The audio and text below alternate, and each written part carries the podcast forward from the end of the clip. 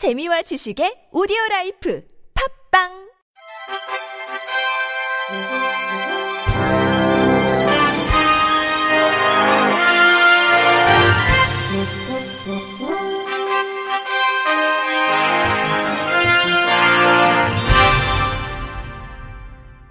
청취자 여러분 안녕하십니까? 1월 9일 화요일 KBS 뉴스입니다. 2018년도 올해 장애인상 수상 후보자 추천 접수가 오는 22일부터 시작됩니다. 올해 장애인상 위원회는 이번 달 22일부터 31일까지 전국 17개 광역 지방자치단체 장애인 복지 관련과 및 28개 장애인 복지단체 등 45개 추천 기관을 통해 1차 접수를 시작한다고 밝혔습니다. 이후 다음 달 1일부터 12일까지는 올해 장애인상 운영사무국인 한국장애인개발원이 45개 추천기관별 1명씩 총 45명에 대한 2차 접수를 진행합니다. 올해 장애인상 수상 후보자로 추천되고자 하는 사람은 한국장애인개발원 홈페이지 공지사항에서 공적조서 및 공적개요서, 개인정보 제공 동의서 등 양식을 내려받아 작성하고 경력 및 재직증명서, 이력서, 사진, 장애인 복지카드 사본 등 관련 서류를 준비해 1차 접수 기간 내 각 추천기관으로 제출하면 됩니다. 2차 접수는 한국장애인 개발원으로 기간 내 우편 접수 및 방문 접수를 하면 됩니다.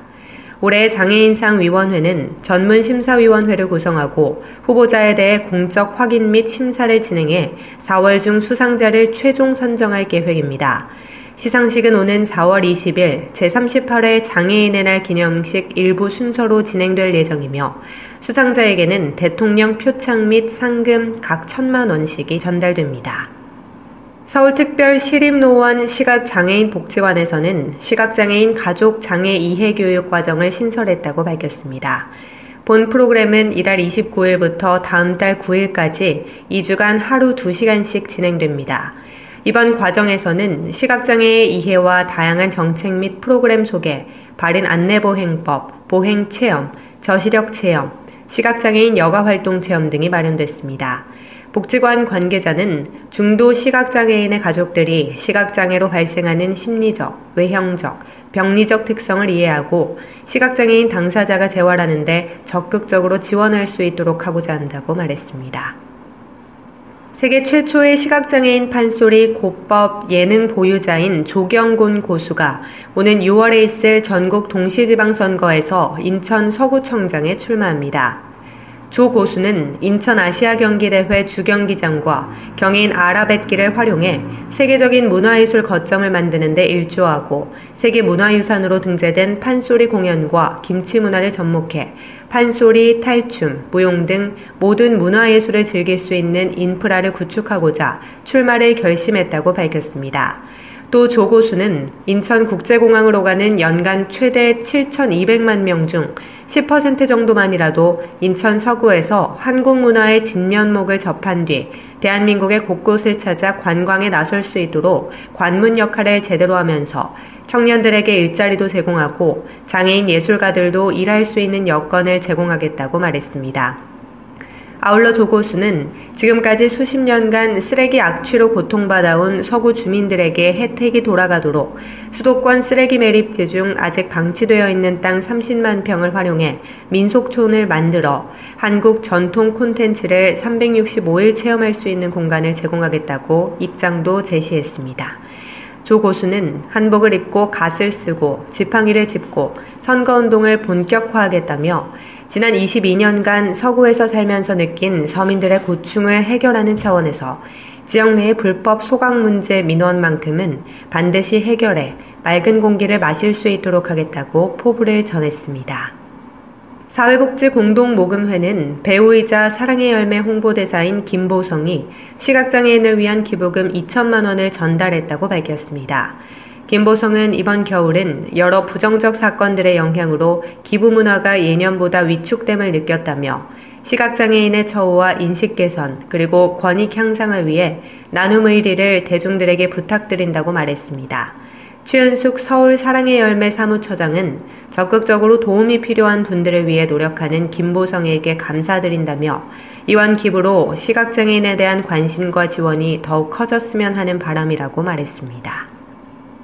광주 장애인의 복지 공동체 실현을 위한 컨트롤 타워이자 허브 역할을 할 핵심 거점 기구가 설립됩니다. 광주광역시는 장애인 복지 공동체 실현을 위한 장애인 종합지원센터가 오는 3월 출범한다고 밝혔습니다. 장애인 단체 간 컨트롤 타워, 정책 개발과 지원, 장애인 단체 및 시설 지도자 등 역량 강화, 장애인 일자리 창출을 위한 자립생활 지원 확대 등 장애인 관련 전반 내용을 아우르는 공적기구 설립은 광주에서 처음입니다. 종합지원센터는 광주복지재단에서 다루는 장애인 지원단 업무를 이관받는 등 장애인 관련 정책을 대폭 보완 확대 운영할 계획이며 다음 달까지 지원센터 정관과 운영규칙 사업계획 수립 및 예산서 작성을 마련한 뒤 법인 설립을 마치고 관련 조례 제정도 마무리할 방침입니다. 광주시 관계자는 장애인 관련 정책과 지원 업무가 중복되거나 유사한 경우도 많아 이를 체계적으로 관리할 필요성이 컸다며 장애인 종합지원센터가 장애인 복지 거점으로 자리 잡을 수 있을 것으로 기대한다고 말했습니다. 장애인 사회복지시설에서 일하며 받지 못한 법정수당을 달라고 요구한 장애인 활동 보조인들 전원이 시설 측으로부터 재계약 불가 통보를 받은 가운데 해당 활동 보조인들은 수당 문제를 제기하자 보복성으로 해고한 것이라고 주장했습니다. 경남 진주 해인사 자비원 사회활동지원센터에서 중증장애인들을 돌봐온 활동 보조인들에 따르면 휴식 시간이나 점심 시간을 제외하고는 하루 8시간 이상 근무하거나 주말에 일하는 경우가 잦았음에도 초과 휴일 근무 수당 등을 받지 못했습니다. 해당 활동 보조인들은 미지급된 수당을 달라고 요구했으나 센터 측은 복지부가 주는 수가가 너무 적어 휴일과 초과 근무 시 이를 지급하기 어렵다며 주지 않았고 이에 기역시 등 활동보조인 10명은 지난해 고용노동부 진주지청에 진정서를 제출했지만 돌아온 답은 기역시 등 10명 전원에 대한 재계약 불가였습니다. 활동보조인 기역시는 올해도 계속 일할 수 있을 줄 알았다며 다른 센터로 가고 싶어도 진주 시내 다른 복지시설에 블랙리스트가 퍼져 우리를 채용하려 하지 않는다고 말했습니다. 전덕규 전국 활동보조인 노동조합 사무국장은 받지 못한 법정 근무 수당을 달라고 요구한 것에 따른 보복성 해고라고 주장했습니다. 센터 측은 계약직 보조인들의 계약 만료에 따른 근로관계의 종료일 뿐이라며 재계약은 전년도 계약에서 서로에게 만족감을 주었고 다음 근로 조건에 대해 협의가 잘 이루어져야 가능한 부분으로 전년도 계약에서의 만족감도 부족할 뿐 아니라 올해 근로 조건에 대한 협의도 잘 이루어지지 않아 재계약을 하지 않았다고 설명했습니다. 끝으로 날씨입니다. 내일 아침까지 충남, 전라도, 제주도, 서울, 경기도와 강원 영서남부, 충북, 경상 내륙 지역에는 눈이 내리는 곳이 많겠습니다.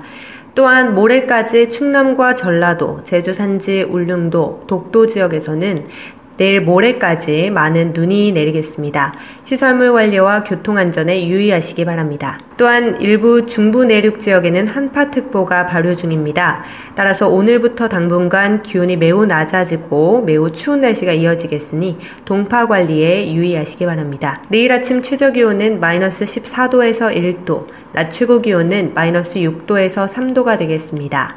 바다의 물결은 서해와 남해 앞바다 1에서 4m, 동해 앞바다에서는 1에서 2.5m로 일겠습니다.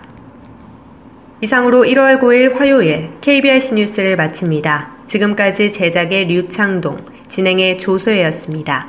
고맙습니다. KBRC